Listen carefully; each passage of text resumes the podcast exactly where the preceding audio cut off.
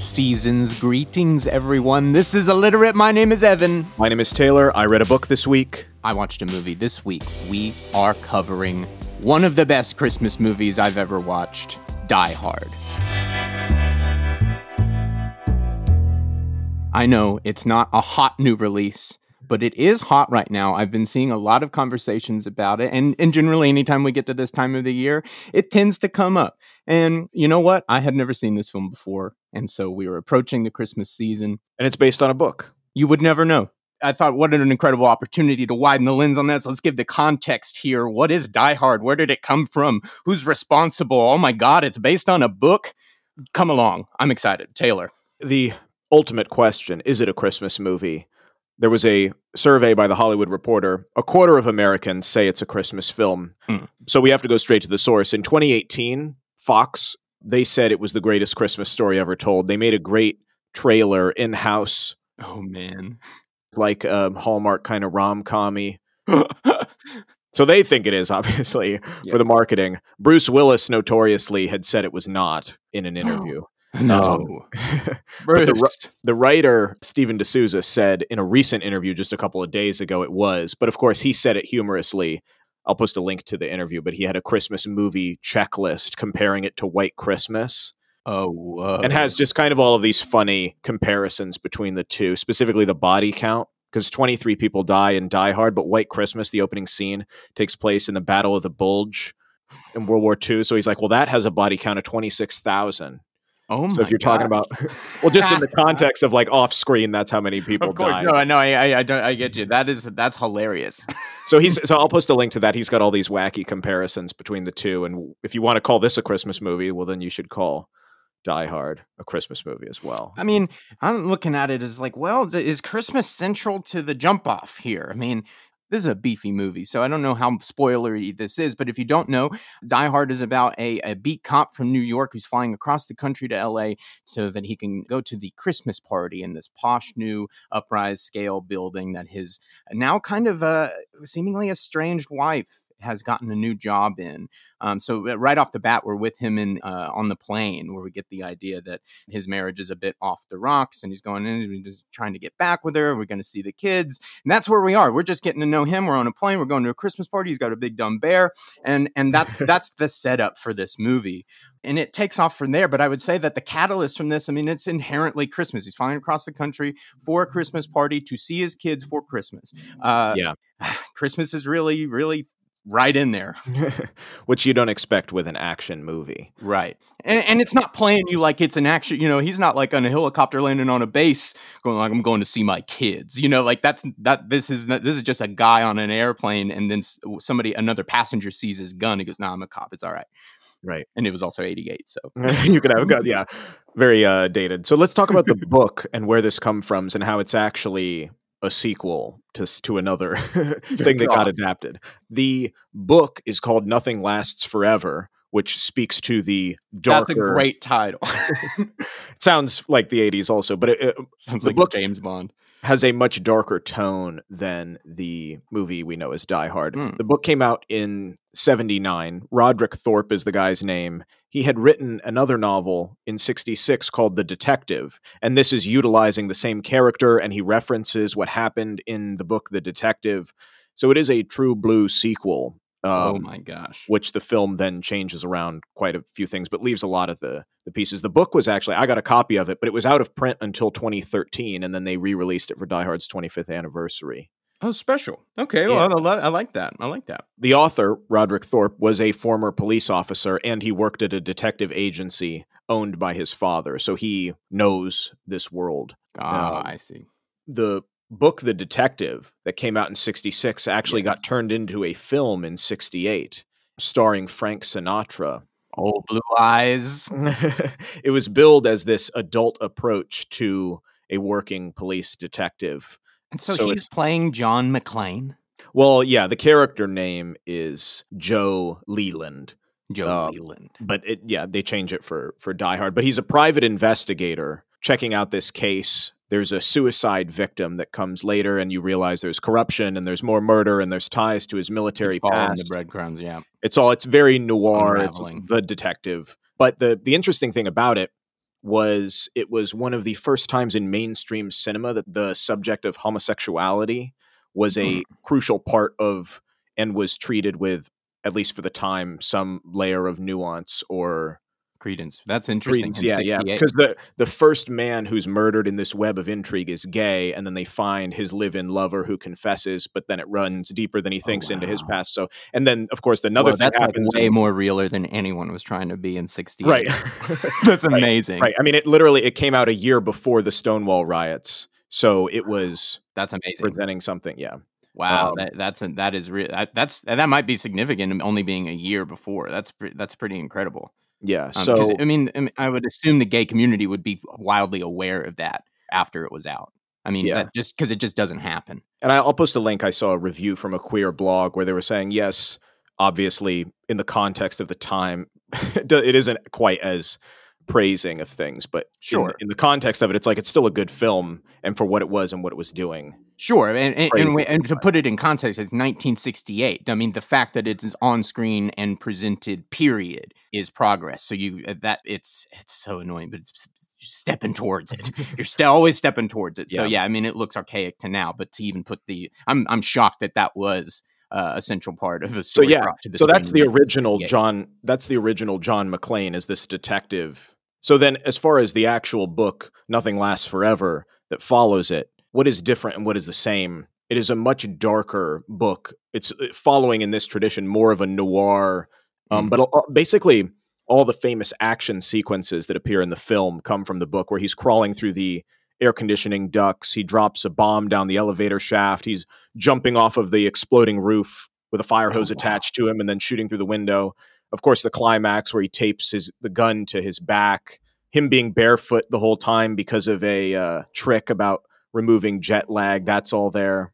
Oh my gosh, that's mm-hmm. much more than I was even even anticipating. Because um, yeah. I know, as you had said briefly, because we don't talk about everything before we do this. I was expecting a couple a couple hits of them. Like, okay, they brought that, they brought that. Okay, cool that's much more than I would have really uh, assumed, especially mm-hmm. for that. And that's the sequel book in 70. The sequel book in 79. Yeah. 79. Yes. Yeah. Yeah. Gotcha. So the other thing that's, I guess, different and happens in literature is the novel is from Joe Leland or John McClane's perspective. Mm-hmm. So there is no cutting to different events. And you get a lot of the backstory from his thoughts and whatnot, which obviously don't translate. But he's right, right, right. he's also more cynical. The events are harsher, so he is an older character, and the big change is Holly in the movie, who is Stephanie in the book, is his daughter, who he's going to see. And she oh. invited him because she misses him. But he is this old alcoholic who has an ex wife who died, and, you know, he's got grandkids. Um, ah, okay. And see, that's making sense to me here thematically why they would shift just a little bit uh, for the film because in the film he's going to meet up with his estranged wife who's suddenly now going by her maiden name and not his name right. even though they're not divorced and with the seeing the kids tonight maybe going over to the house and sleeping and seeing the kids right, right. is on the table and so you're right there the stakes are on the table you're right there with john mcclane you want him you want him to see his kids that's really what this is all kind of about so th- thematically if you're translating this into a screenplay up onto the screen it makes sense to start to shift that a little bit around if this is not quite the dark if if he's going to end up with her at the end she has to be alive so right. you know so we bring her in and the whole thing is about they get separated while she goes off to make a speech his shoes are off and he's he's got his shirt off because he's great because he's jet lagged and then everything starts to happen so they don't see each other this entire time by the time they get back together he's been through complete hell and yeah. like a completely different person well, and also with the book, Stephanie, the daughter, she is it, it, tying into the noir, everything's terrible. She's sort of a lost cause in the sense of like the company that they're working for, it's actually terrorists who are trying to stop the thing they're doing in South America. Mm-hmm. This company investing in the Chilean government conspiracy, etc. Whereas in the movie, they're pretending to be terrorists and they're just really it's all a ruse. Yes, yes. They're yeah. trying to. this is actually, oh, society's terrible. My daughter is involved in all this crazy criminal activity or potential criminal activity, etc. And so, at the end of the book, Gruber falls off in the same way, but he still holds on to her, and his daughter goes with him. So they both die, the main villain and his daughter. Oh my god! At the end of the book, and then so then Leland the John McClane character goes on a rampage, killing the rest of the terrorists, gets outside, and the police captain gets shot by Carl. No, yeah, no, it's the direct opposite. I know it flips the other way, and Leland is injured and sad, and it's like, is he going to make it in the hospital? Oh like, it just gosh. is a horrible, depressing ending. Hence the title, "Nothing Lasts Forever," and it's just like it's the end of this policeman detective's career what has it cost him in his life you know that kind of thing. All i'm thinking about right now is i'm, I'm just my lights are going off because in a couple episodes ago we talked about uh, adapting jurassic park from the novel to the screenplay and how amazing that is. And i'm getting those vibes right here and there because they're making very specific thematic choices about the difference of what they're trying to say. This is this is really this they're really uh, they're really cooking with gas here. They're not letting this just fly all over the place and they're not just going off on their own either. They're look it's direct directly opposing what's in the book for mm-hmm. specific mm-hmm. reasons. Well, um, yeah. So let's talk really about smart. let's talk about the adaptation process here and who wrote it and and and all yeah. that because it's one of those weird paradoxes of like, well, they didn't really know. Like, it looks like, oh, of course you do this, but it only looks like that because it worked.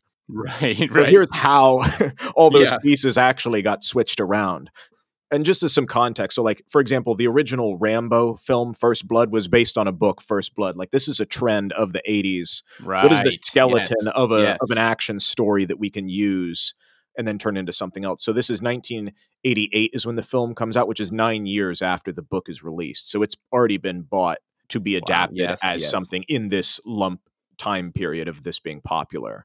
And the director John McTiernan did Predator the year before and then he did Hunt for Red October two years after. So this is his right. wheelhouse. But the writer, Jeb Stuart, so what was going on with him, which is a whirlwind experience? He was young, had a wife who was having her second child, needed money. And, mm. he had he had a he did have a deal with Disney, but I don't think he was getting paid for it yet, or it was like he had a six week period where he could complete work for another studio. So think about that. Like I have six weeks where I need to make some money doing something. Right and it's got to be done by then. Oh like, my gosh! A lot of like scripts take years to write sometimes. Absolutely, absolutely. I mean, uh, uh, taking on a screenplay is not just some like, oh, this is gonna, this is going to be fun. I'll be over with it in like a few weeks or a month or two. It's like it, honestly, I mean, it can take years and years and mm-hmm. years to do it right. It's a massive undertaking, whether it's a completely original thought or you're adapting or using uh, something based on real life. It's yeah. it's a massive undertaking. So the agent that he has hooks him up with the producing arm of Fox Studios and says, "We got this book. We made the predecessor, the detective, take a crack at it. We're pitching it sort of as Rambo in an office building. What do you think?" So now here he goes trying to figure out how he's going to adapt this because as I've said, the book is about this 60-year-old man who visits his daughter who has corrupt business dealings and then right. she falls off a building. Like it's a at the outset, that doesn't sound like something that he could really sink his teeth into. A real upper. Right. so I saw uh, an interview. He was talking, and he had a commute from Pasadena to Burbank, and then worked basically 18 hours a day there because, like I said, he was uh. still doing his Disney thing and felt on edge the whole time. Was having arguments with his wife. So he storms out one day in the six weeks he has to finish this thing and goes for a drive. And he's driving on the freeway, and there's a truck with boxes full of appliances, fridges, and dishwashers and stuff. And it hits something, and one of the fridge boxes goes flying and he has no time to maneuver out and so it just smashes into his car oh. while he's going 65 miles an hour down the oh freeway the box was empty and so it just hit off and went off his car but he swerved off to the side and it was like a crazy oh. near death experience it's like oh i would be oh dead God, immediately. immediately argued uh, yeah and i argued with my wife 20 minutes before and just stormed out so he got home immediately reconciled with his wife and wrote 35 pages that night. Wow. Because he realized he's like, it's not about a 60 year old man you know his daughter falling off a building but it's about this 30 year old who should have said he's sorry to his wife and then yes. something bad happens. Yes yes yes and i'm so glad you put that up because i thought what an amazing moment it was and i said that the couple are having a, a, a bit of a conversation argument and then they split up. She goes to make a speech and then the terrorists hit the room but right before the terrorists hit the room you get a moment with uh, mcclane in the bathroom and he's really taking it out on himself. It's like why didn't i just say sorry really mature john and, and i thought how, wow, how incredible incredible for this to be such a manly movie. It's such a beautiful human moment hidden in the middle of a movie that I think people just assume is just some action movie. Yeah. And, and crazy that it came from this guy Jeb's life in, in the mm-hmm. six weeks that he had to figure out what this was about. It's like, oh no, this is about this is personal, and we find that time and again that it has to come from something. Yes, yes, that he experienced. So he has no experience writing action films, but his wheelhouse is more thrillers, and so this is where we get the twist, I suppose, of the action genre, which we'll talk about mm. at the end, what mm-hmm. it did. But he focuses more on the characters and their reconciliation, building to that, not building to an action piece. Right. Because right. he knows that thrillers is more about the characters and the psychology and things as opposed to action films. Right. So that's his pass on the script. He finishes it in, in five and a half weeks, delivers it on Friday in 1987 goes on vacation for the weekend, comes back, voicemail box lit up because they greenlit it on Saturday. Whoa. And said, we we got to do it because he's like this is just the perfect serendipity of luck and my timing because Fox needed a big summer film for 1988 they didn't have one in the pipeline this is the yeah. one that got done that he got done in time because he oh had to gosh. go he was contractually obligated to do the next thing so they were like sure let's do it well, it seems yeah. and right there at that moment you have uh, john mctiernan coming off of predator 1987 a massive massive massive hit and you, as you were saying with the writer john mctiernan would describe himself as kind of a savant somebody who got into the industry and got pegged as like oh, I'm, I'm, I'm in for cars and guns and, and action action action action so that he could get the job while in all reality he was a true artist and really cared about people, was a real director. Mm-hmm. This is the smartness of uh, John McTiernan because he has an, I'm seeing because I've just watched this movie for the first time, but Predator is a, a lifelong diehard favorite, diehard, diehard favorite of mine that I have known since I have been, I've been studying since I was conscious. And knowing him, uh, and knowing that his affinity for looking for work that turns, that says it's one thing to get you invested and then takes you a completely different direction. That's Predator. Predator starts as a Arnold Schwarzenegger military movie. We're going into Cambodia. We're going to get these hostages bouncing across the border before anybody knows we were there. and then you get there 50 minutes in the movie the team you thought was unstoppable is ripped apart and there's an alien hunting them down it's a completely different movie it's a horror movie through and through that's bold that's crazy and i think i'm seeing the same taste for material with Die Hard. That makes total sense. He turns in Predator. What else you got? This comes out. Oh, oh, it's just an action movie, but look, this is a real character. And there's a real human drama at the center of this about a family and about a husband and wife. And regret um, and everything else, yeah. And it completely takes you off on this other, on this crazy, crazy, crazy movie worthy adventure. Mm-hmm. So let's talk about the production process here because now, like you said, it is a character based piece disguised as an action movie they already made a movie with this character. Fox did. and this is technically based on the sequel book. And so, as a part of the obligations of that, the person that was this character is contractually obligated to perform. That was Frank Sinatra, but the character before was, like I said, older. So Frank Sinatra is 73 now and does not fit the material at all. But they had to offer no, it to him just imagine it for five seconds. Imagine the movie is exactly the same, but there's a 73 year old Frank Sinatra trying to for like really convince the audience that this is his wife. Yeah. he's smart and declined, but it's like he could have said yes, and then they would have had to figure out how to make it with him. Oh god! But he said he said no. How so gracious! That, yeah, they're trying to get everybody that's anybody in the action game. They offered it to Arnold Schwarzenegger, of course, but it's interesting because they mention it, it, to him too, which I think is so funny. They meant, they, I, I, think at one point McClane is talking to him, so I was like, I feel like Arnold in some crazy action movie, which which John McTiernan had just directed. Right. but Arnold is trying to break into comedy, doing the opposite of what people are doing. Where so Twins comes out the same year as Die oh, Hard. Yes. So this oh, is why man. he's not interested in this. But they hit up everybody. They hit up Sylvester, Clint Eastwood, Harrison Ford, Mel Gibson, Paul Newman. Nobody wanted to do it. Mm. And Willis, who they ended up getting, is known for TV at the time. So this is his first big break. He's yeah, not this is it. This is why he is who he is, right? Yeah. Yeah, exactly. He the only thing he was in before was a film that did terrible that nobody remembers and a rom-com TV series called Moonlighting and that's what he was mm-hmm. doing when they got him for this. Oh man. But and also there was a very clear distinction between film and TV actors at the time.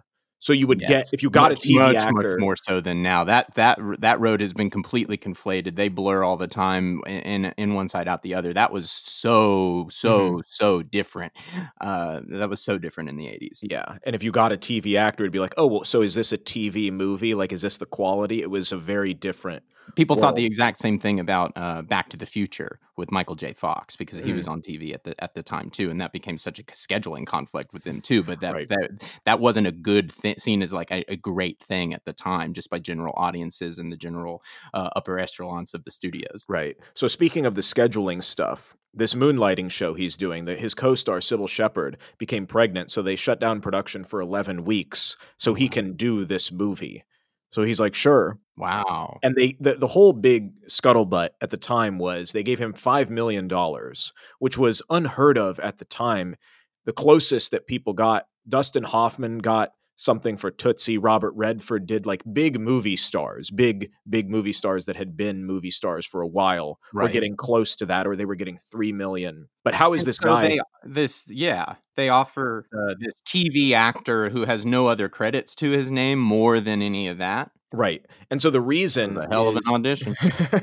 well, they said I, I had seen a, a, cynical approach to it, and it's like if it doesn't work, then that's what justifies it. So we can say, oh well, this is where it all went, and and it's his fault, kind of thing. like they oh could put God. it on somebody else. What but if it does, strategy. Yeah. Oh my gosh, they were setting him up to just yeah, it was his fault. It wasn't good. and God, we paid him way too much. Why? But but they needed something also to get in the headlines for it, and they needed something. But of course, people in the industry hated it because it's like, well, if this random guy is getting it, you know, Dustin Hoffman has to get seven million the next time. Oh man! Oh, so man. that's uh, maybe also in terms of legacy. This is the start of this forever escalating. Robert Downey Jr. getting paid thirty million. You know. Oh, interesting. Oh it became an arms race of what star is going to get paid. When somebody more. breaks the line, and then mm-hmm. everybody's feeling hurt. Yeah. go, well, I got to keep raising the bar. So this was the, this was endless progress. right blame Die Hard for it.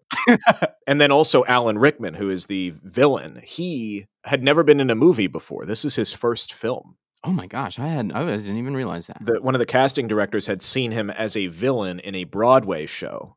He was oh, doing mostly man. theater, and they said, "Well, you should do this."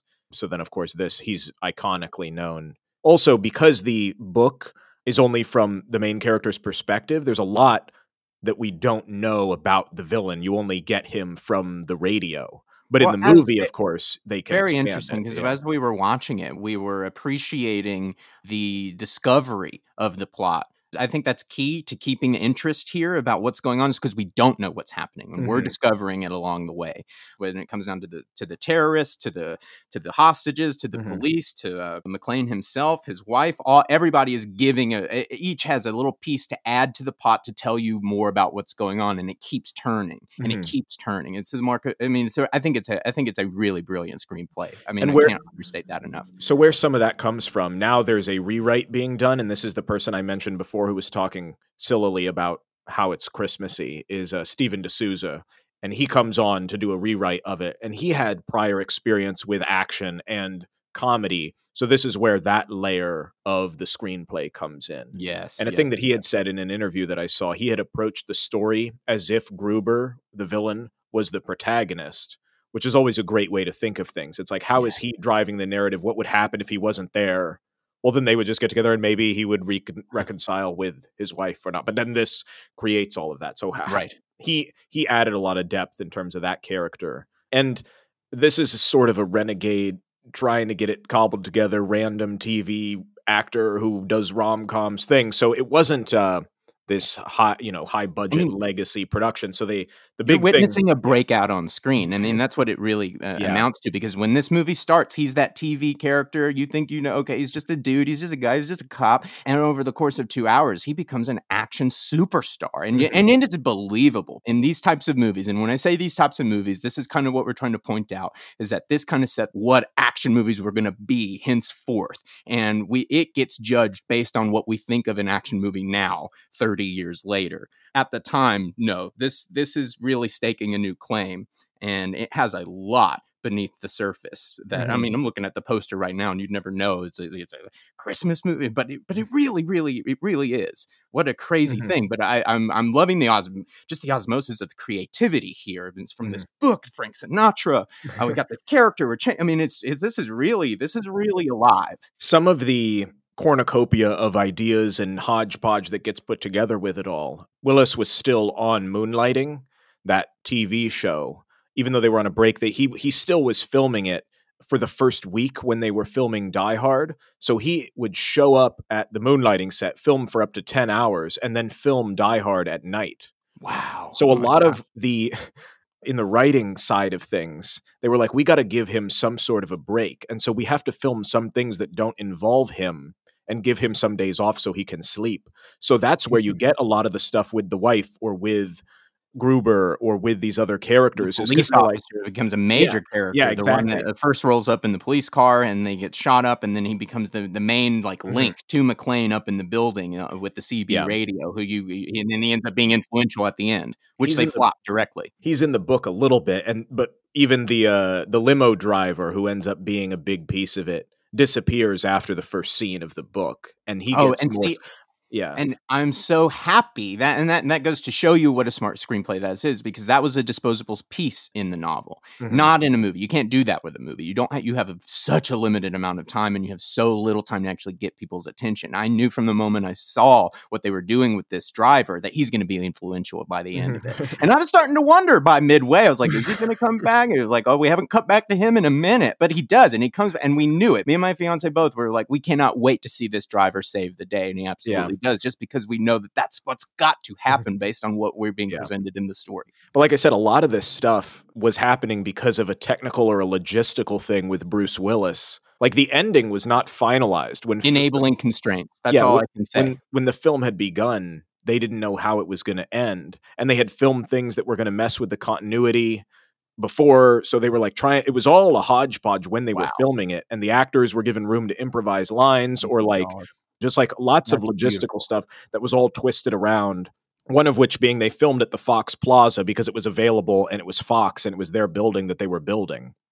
And it was mostly unoccupied because they hadn't built it all yet. Right. It got it got occupied in 88 when the when the movie came out. So only five stories were occupied, and then like the construction sites were literally construction sites. They didn't. Yeah, it was as real as it could be. Wow. But the big stipulation that they had for themselves was that they couldn't film during the day, which is perfect because it all takes place in one night. Oh, beautiful. Oh my gosh. And Bruce Willis could not be there during the day, so beautiful. Oh, it all fits together. How perfect. Yeah. And uh, the other thing with the in terms of just keeping things together, Willis did most of his stunts.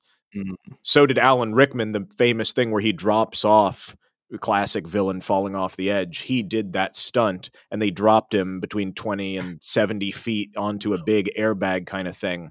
And I had seen in an interview, they had said, okay, we're going to drop you on three, one, two, and then dropped him to get the, the, the shot.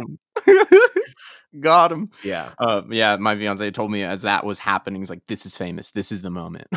Like, this right here. So, so as I savored the look, it's pretty amazing. it is pretty, it is pretty amazing to get that real, like the eyes widening. They mm-hmm. almost just can't, you almost can't fake it. but now we have the release of this thing. And just for some context, so this is sequel heaven.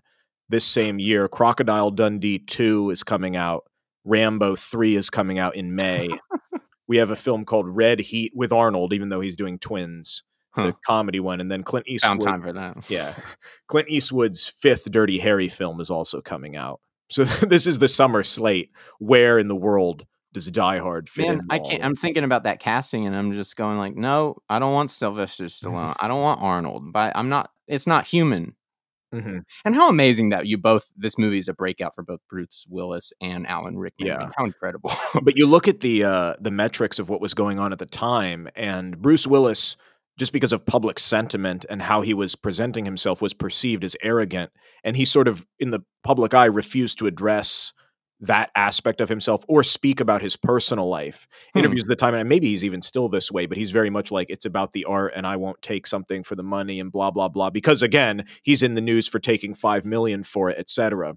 So people they do the polling and it's like people already don't like him as a person. And then mm. here he is hmm. a nobody in the season of big hunks with lots of muscles Right. being action stars. So I'll Well, post a link. predicated on sequels that Right. have like a built-in audience. Right. So I'll post a link because the first posters that came out for this do not include a picture of Bruce Willis, which is insane. It just has a picture of Nakatomi Plaza, like the the the, uh, the building. Yeah, it's a my yeah. The full page newspaper ad that first came out just has the building as the star. the star of Die Hard. the building. I mean, it makes sense I mean, 'cause Mhm. being in, you know, being a TV coming up to, and you don't know if you want to hinge the whole thing on him or not, but it's almost, gosh, we're really, I mean, that really shows you kind of a step forward, as that would be bananas now. Right. Um, Yeah. I'll, I'll put like I said, I'll post a link to Yeah, it. That's amazing. And then in terms of what happened, it never claimed the number one ranking. It spent ten weeks in the top five. Oh my gosh. Um, so it did earn a bunch of money. It earned 140 million on a 25 million dollar budget. oh, so that's huge. I mean yeah. the people saw it and liked it. So Yeah. here's the the influence and why then that came to be if it looks like oh this isn't going to be anything special.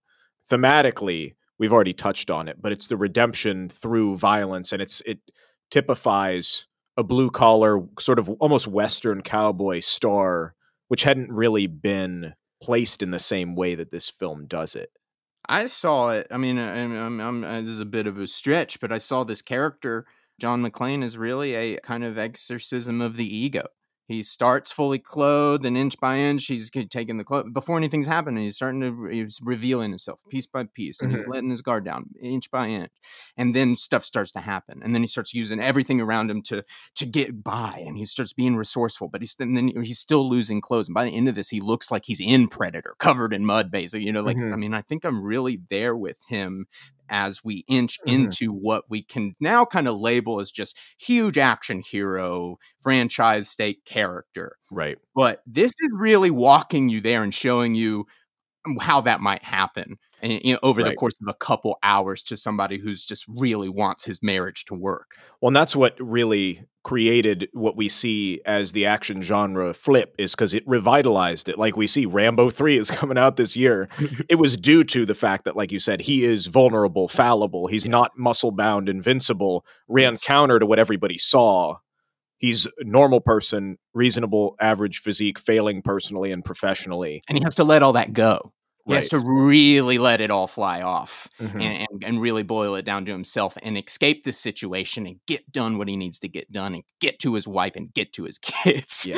I mean, it, re- I mean, it really is that. But I think I think it's so artfully done, piece by piece. and Uh, even with um, the tropes of the 80s films that this is following the one liners by these big hunk action heroes with john mcclane it's through his sort of nervous reaction to the situation Exactly. not that he's dominating the situation exactly, exactly. That's what I was and- trying to yeah. say. Better. I was. You said it so much better than I did because it reminded us of when the yippee ki moment comes up. It, Yeah. it- that that I know that line, and I've I- and it's been done and done and redone, and it's a classic line. I had never seen the moment before, the initial moment, and that line in particular is delivered in its context with such credibility. It flies off the. It is so real. It is not a zinger. It is not a moment. right Uh, it just is because it is that real Mhm. uh, and, and it and it's stuck and it's beautiful. We were both gobsmacked watching it, going like, "No way, that's how they pull off that line," because it just rolls off the tongue. It's exactly like you say. It's his nervous,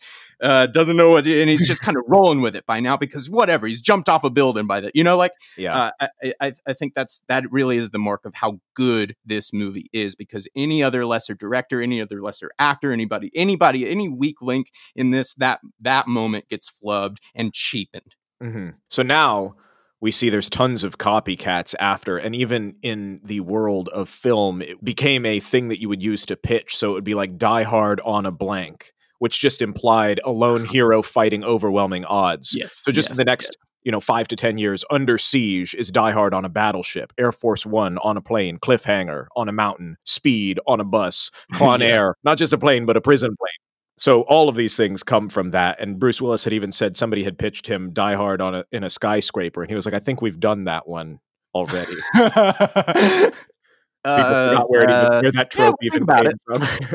um, and like you said about the uh, the iconography of the clothing and the layering of him, the undershirt from Die Hard that he wears is at the American History Museum in the Smithsonian because that blood and sweat is iconic as far as like being opposite of action heroes seeing yes. um, yes. And yes. what's what's so interesting to me rounding it out the irony is as it becomes die hard 2 through 5 he becomes closer and closer to the 80s action films that it was renouncing in the first place and McClane becomes this invincible killing machine by by Die Hard 5. I don't think I've seen any of them to be quite honest and and it and this is why we did this because they are just the quintessential action movie, high stakes in an office building. How are we going to get out terrorists or, uh, you know, pre 9 11 right. kind of stuff is kind of how I see it.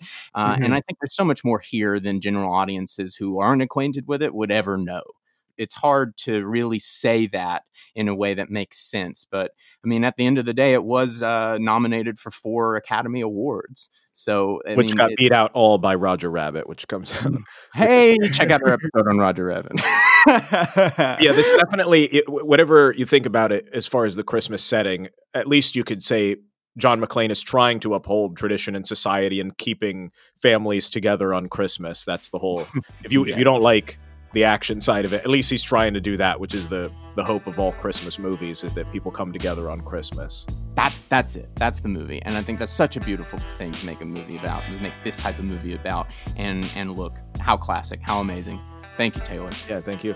This is amazing. Uh, I hope your holidays, everybody, are, are really wonderful. Thank you for spending the year with us. We really, really appreciate it. Check us out on Instagram at illiterate pod. Let us know what you're watching over these holidays. Let us know what you're reading. Let us know what's coming out. You never know when we're going to do an episode about it. It doesn't have to be the newest stuff. Look at this. This came out in 1988. I learned a ton. Uh, I hope you guys did too. Thank you so much. All right. Catch y'all next week.